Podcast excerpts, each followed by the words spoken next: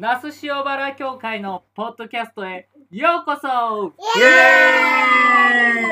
ーイ。聖書をお読みいたします今日の箇所は旧約聖書呼ぶ記一章の18節から22節です旧約聖書776ページ。読みいたします。彼が話し終わらないうちにさらにもう一人来ていった。ご報告いたします。ご長男のお宅でご子息ご息女の皆様が宴会を開いておられました。すると荒野の方から大風が来て四方から吹きつけ家は倒れ若い方々は死んでしまわれました。私一人だけ逃げ延びてまいりました。ヨブは立ち上がり衣を裂き髪を剃り落とし地にひれ伏していった。私は裸で母の体を出た。裸でそこに帰ろう。主は与え主は奪う。主の皆は褒めたたえられよ。このような時にもヨブは神を非難することなく罪を犯さなかった。それでは裸で生まれ裸で帰る。河野先生お願いいたします。キリスト教では死ぬこと、まあ、死亡する、まあ、逝去とは言わずに神様によって天に召される昇天という言い方をします。えー、ここに焦点と書いてありますね。あとこの時時々間違うのはこの焦点なんですけどもこれは復活の主イエス様が40日後に天に帰られた時に、えー、この焦点を使うんですね、えー、この11月の第一手術がカトリックもオーソドックス教会もプロテスタント教会もこうして、えー、永眠者記念礼拝また昇天者記念礼拝といって亡くなった方々を記念します。呼び方は様々で、えー、諸生徒の日とか万礼節とか万世日という呼び方もする教会もあります。これはあの古来教会はあの日曜日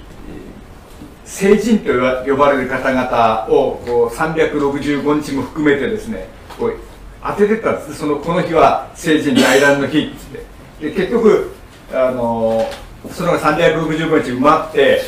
じゃあの信仰を持って召された信徒たちいやもう他の人たちも含めてもう11月の第一日曜日に、まあ、の諸生徒の日として永眠者記念日としてみんな守ろうじゃないかということになって定められた日であります。えー、私たちの教会、この間役員会でですね、永眠者記念礼拝って普通言うんですけども、ちょっと永眠者長く眠っているっていうのもちょっと表現的には日本キリスト教団のあの教会行事の名ではそういう名前なんですけどもやはり昇天者記念礼拝っていう形で守った方がふさわしいんじゃないかという話し合いにもなりました。神様の恵みによっていずれにしても命を与えられてそして一度きりの人生を導かれ、まあ、それぞれの使命は終えて、え、この世を去って天に移された召された、まあ、信仰の先たちの人たちを今日覚えつつこの礼拝を守りたいと思います。お手元にですね、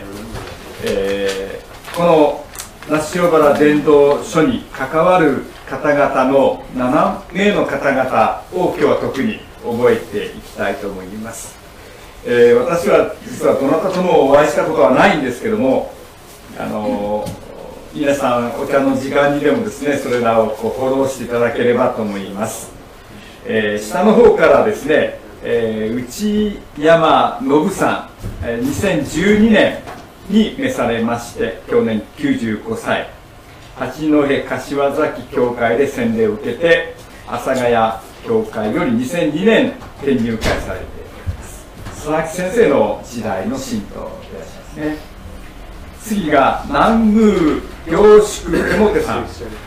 2004年1月29日に昇天され75歳。あのアメリカにお住まいだったんですが2001年に、えー長男の方があの急にお亡くなりになってカリフォルニアからあ那須町に、えー転居されました。その那須町に来たのは上野高川澄子さんが住んでいたからなんですね。その凝縮さんの手モテさんの妹さんが澄子さんのあ凝縮さんの奥様が澄子さんの、妹ということになります。で奥様の名前は朝子さん。ですねお二人であの那須塩原の湯本に、えーお住まいになったんですね、えーしばらくここのあの礼拝に出ておられて、えーさんはあ1月29日に召されて奥様の朝子さんは間もなくアメリカにえー帰られましたけども78年前に、えー亡くなられたということでした。高川澄子さんはその妹の朝子さんに招かれて、えーこの教会に通うようになりました。2008年12月20日に昇天されて86歳でした。あのお嬢さんが岩倉紀美子さんあの電話番号が分かったんで電話を差し上げたら今那須塩原にお住まいでこの間教会にも寄ってくださってあのありがとうございますという連絡も受けております、えー2002年に12月にここで洗礼を受けておられます。えー牧野由子さんはあのご存知の方も多いかと思うんですが2014年2月15日に74歳で、えー昇天されてあの西那須の教会のあ牧野和子さんのおお連れ合いでいらっしゃいます。あ日本キリスト教団の、まあ、宣教師としてインドアラハバードに派遣されて和夫さんと共にインドで持続可能な農村開発の奉仕をされました。えー西那須の教会からこの教会に展開して、えー葬儀が出されました、えー大島てるさんです。ね今日ね大島なんかあの今日はせっかく来てくださいました。おおばあちゃんになるんですかね。ね。はい。大島てるさんは2019年2月1日に昇天されて、えー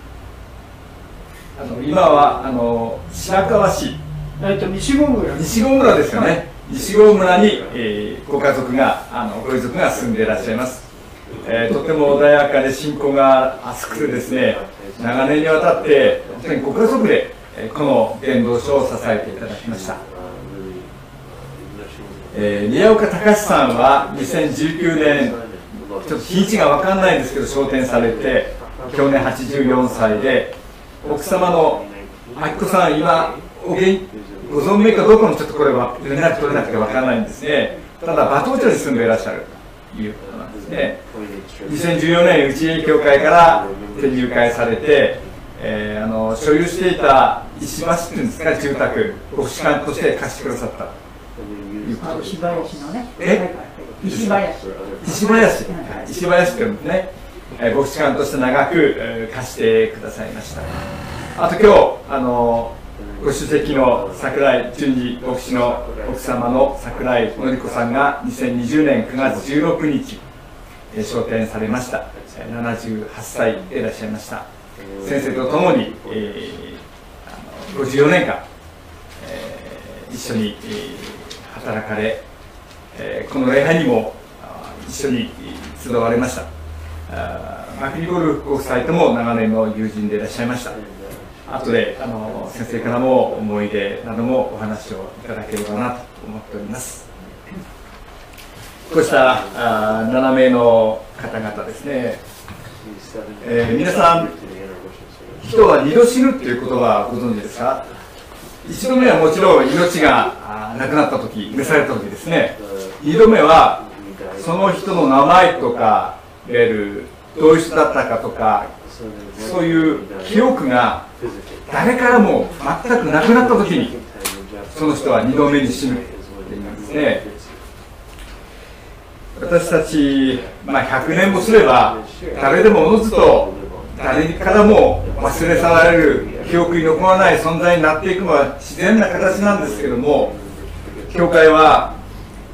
このように永遠民社記念礼拝商店者記念礼拝をこう忘れずにこの11月の最初の日に持ち続けながら信仰を持って召された方々のことを覚えその信仰を持って亡くなられた方の信仰に習いながらこの信仰の DNA をしっかりと受け継いでいきたいというふうに思っています、えーところで皆さん、後で使徒信条を私たちは告白するんですが終わりの方に生徒の交わり罪の許し体のよみがえり永遠の命を信ずっていうアーメンという告白しますよね。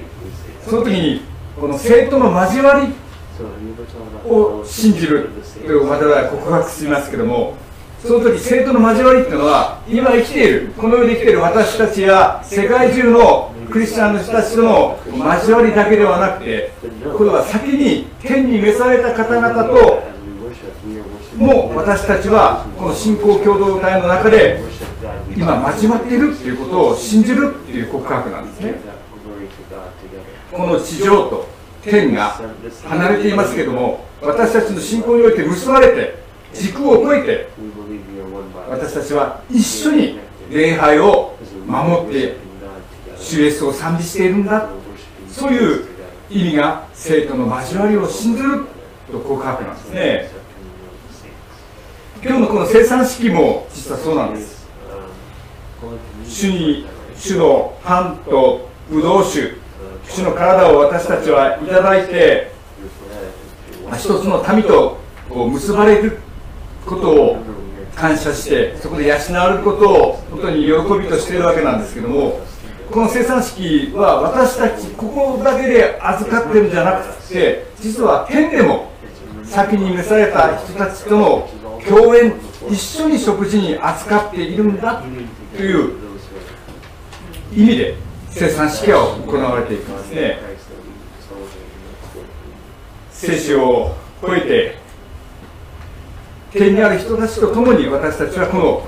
パンとブドウ酒に預かるんだっていう意味もあるということを覚えていただきたいと思います、えーさらになぜこの商店者記念が秋かというとやっぱり秋のお祈りにまでした実りとか収穫との関係なんですね。私たちの死はこの人生の実りそして神による人生の収穫の刈り取りゴールなんだっていう意識です。今紅葉が本当に綺麗になりましたよね。私は道端に落ちた一枚一枚の葉をこうちょっと拾ってみてもこんなに最後に神様は一枚一枚の葉もきれいに着飾ってその命の最後を見届けておられるんだなっていうようなことを思うんですね。その神様の深い配慮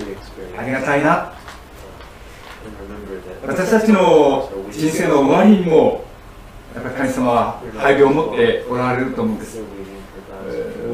私たちはなんかこう人生山登りに例えて頂上に登ったらあとは下らなきゃならないと思ってでその下りこそ老いである。そしてやがて終着の死につくと思ってますけどもキリスト教の考え方は頂上まで登って下りはない。ですその頂上まで登る人生。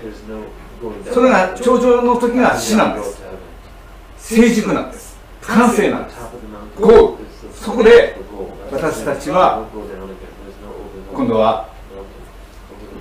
ターミナル乗り換え線っていうんですかね。ターミナル駅って言いますよね。乗り換えて天国行きのなんか列車っていうかそ天国にこう移されているんです頂上で移されていく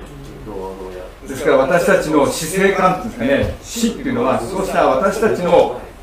もの喜ばしいゴールなんだ。なんか暗いですね。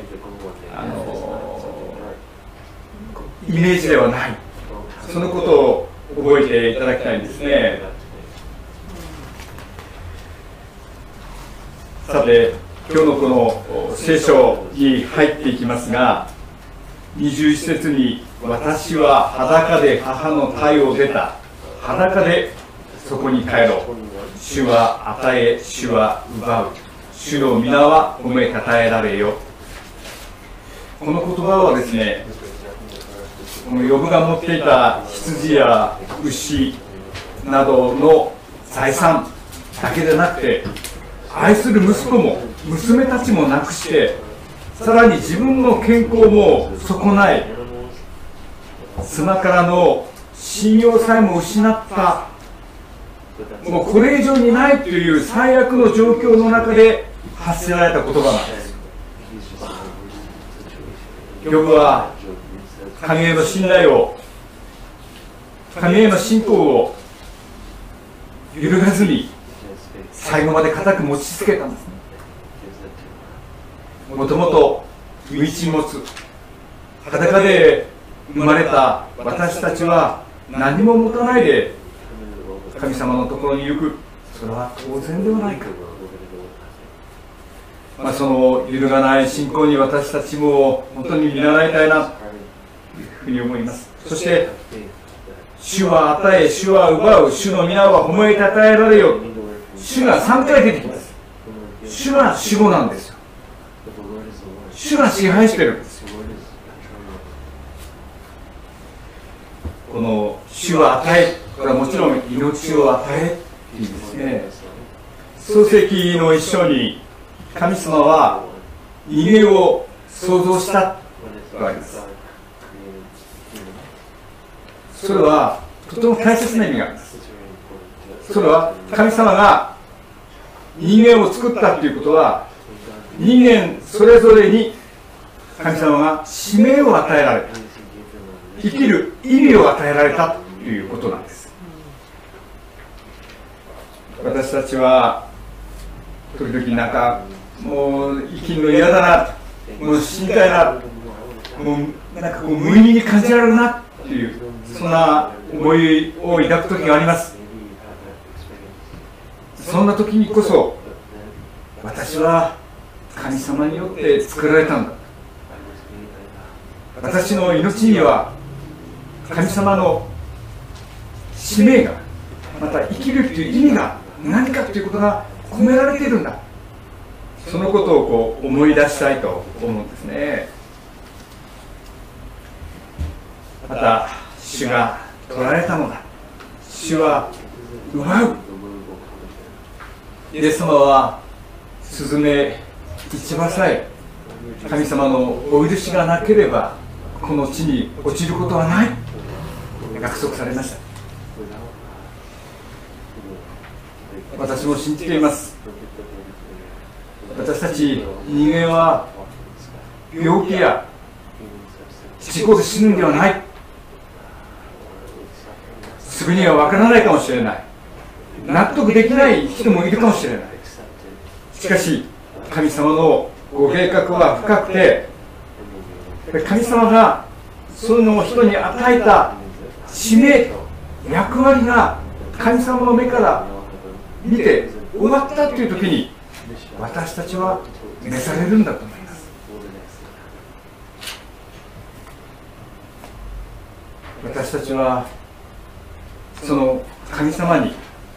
その神様の深いご計画に静かにこう全てを委ねるしかないんだ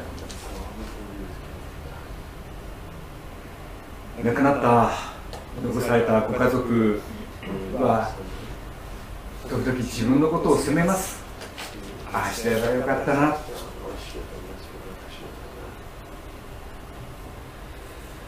そういう苛波はもう必要ありません。天国に召された方も天国ですでに全ての真実をイエス様から涙を拭いながらお教わりそうせざるを得なかった私たちの苦しさや弱さまでも知っていてくださるんだということを信じましょう。召された方は召された後なおも私たちに語りかけてきます。大切なことを厳粛な事実を。死と向き合うことは私たちに大切なことを教えてくれます。それは私たちは主によって命与えられ主に生かされている。そして今を丁寧に大切に生きなきゃならないなっていうことです。先ほども上式弘道恵さんの詩が紹介されましたけども今日皆さんの後ろにですねちょっとあの2年ほど前に私が新聞でちょっとしたこのコラムに書いてあったものをちょっと載せました。これはちょっと手法の裏ご覧ください。愛する妻が、亡くなりその枕元に残されていた死でした。神様お願い。この病室から抜け出して7日間の元気な時間をください。1日目には台所に立って料理をいっぱい作りたい。あなたが好きな餃子や肉味噌カレーもシチューも冷凍にしておくわ。2日目には趣味の手作り作りかけの手織りのマフラーミシンも踏んでパッチワークやポーチ残り残りがないほどいっぱいに作りたい。作る。3日目にはお片付け。私の好きなコフやもみ。どれも思い出が詰まったものだけどどなたかにもらってください。4日目には愛犬を連れてあなたとドライブに行こう。少し寒いけれど箱根がいいかな。思い出の公園手をつなぎ歩く5日目には子供や孫の1年分の誕生。日ケーキもちゃんと11個買ってプレゼントも用意しておくわ。6日目には友達集まって憧れの女子会しましょう。お酒も少し飲みましょうか。そしてカラオケでお箱を歌う7日目にはあなたと2人きり静かに部屋で過ごしましょう。大塚白道の CD をかけて2人の長いお話をしましょう。神様お願い。7日間が終わったら私はあなたに手を取られながら静か静かに時が来るのを待つそういうこう話だったんですね。で、まあ、この方はあの最後の 7, 7日目のことだけはできなかったっていうことなんですけど家に帰って6日まではできた。それが本当にこう幸いだったっていうふうにあの後で書いてありました。この詩はねこう私たちに大事なことを教えてると思うんですね。私たちの日常っていうか当たり前のこの平穏な日々そうした一日一日が実はとっても大事なんだ。で私たちは生かされてるそしていつ神様が召されるかも分かんない。その緊張感の中で私たちは一日一日丁寧に歩まなきゃならないんだ。ということを教えているのかなと思います。最後に、えー、この主は奪う。主の皆は褒めたたえられようでですねこれも使徒信条の最後に体のよみがえりを信ずるって私たちは告白しますよね。その体っていうのは身体って書いてひらがなで体と読ませてるんですよね。この使徒信条っていうのは大体300年ぐらいの時300年頃に、まあ、ある程度形が出来上がった使徒信条告白なんですねクレドなんですね。でこれはいろんなあのキリスト教偽物も含めて出てきた時にもうこれだけは外してはいけないっていう言葉を入れてこれ以上加えてはいけないしてそれをスリム化スリム化してこれだけは守んなきゃいけないっていう言葉を集めたものなんです。でこの中でいろいろ揉めたんです教会。三位一体論とか。もう本当に分かれるぐらい揉めたんですね。でその中でこの体のよみがえりっていう身体っていう言葉を入れるのにも実は200年ぐらいかかったっていうんです揉めて。なんでだと思いますか皆さん。この永遠の命を信ずるはなんとなく分かりますよね。永遠というのは教会では聖書は時間の長さじゃないんです。神様との距離なんです。神様との関係の質なんです。神様が私たちが死んでもそこで下がらってんじゃなくて死んだ後も生きてる時だけじゃなくて死んだ後も一緒にいて私たちと共にいてくださる。そして私たちを今生かしてくださってるように死んだ召された後も神が共にいて私たちを生かしてくださっている。これが永遠の命を信ずるということですね。で体のよみがえりこれはこう皆さん天国に私たちが召された後どうなるかっていうことの問題だったんです。なんかふわふわして何が何だかわからない状態でなんか天国みたいなところにいるのか。いやそうじゃないんだ。あの復活のイエス様がの体がどうだったか。手に傷跡を持ってました脇腹に焼いて刺された跡を持っていました。そういう形で傷を持ったまま蘇りましたよ体あそこからです。ね私たちも天国に行ったらば一人一人が今生きている体の名残を持ってっていうかやっぱり復活していくんだ。だから天国で例えば私があゆみさんと会いますよね。その時にあゆみさんと分かるんです。あゆみさん天国で会ったなんか早かったねとか遅かったねとか言われて。私たちも先に召されたお父様お母さんいろんな人がいますよね。その人が分かるんです。識別できるんですちゃんと。そういう形で私たちは天国でちゃんと再会できるんだ。約束がこの体のよみがえりを信ずるっていう。いいですよね。僕が牧師でたくさんの葬儀を出しました。で火葬場に行く。そしてその遺体が焼かれる。まだあったかさを残した骨となって戻ってきます。白い骨で。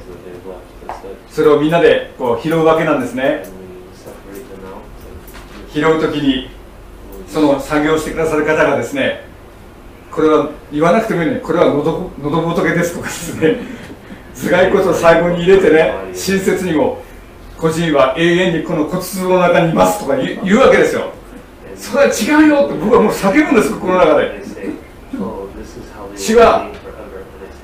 神様から私たちを沸かすものじゃない。命を与え生きてる時もそして死んだ後もイエス・キリストはいよいよ私たちと親しく共にいてくださるんだ。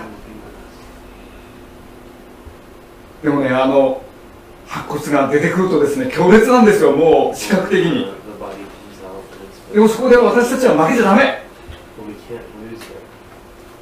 体のよみがえりがあるんです。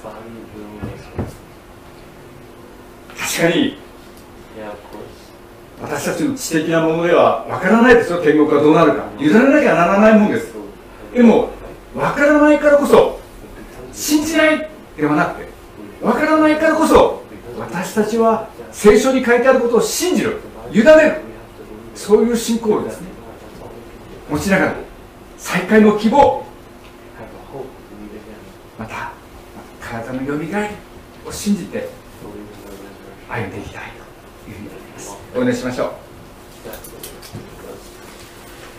天の神様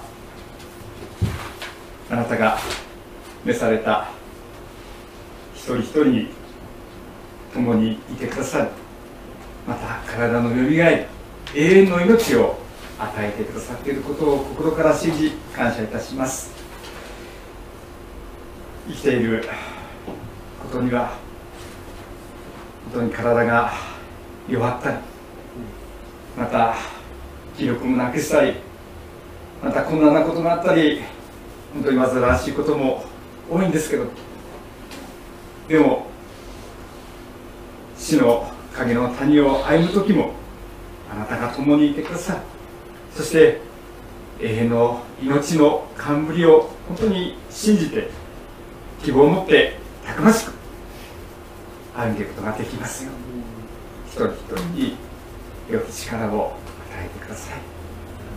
召された方々がなおも語りかけてくる言葉にいつも心を開き身を正していくことができますようにこの祈りをイエス様の皆によってお祈りいたしますアーメンしばらく黙想いたしましょう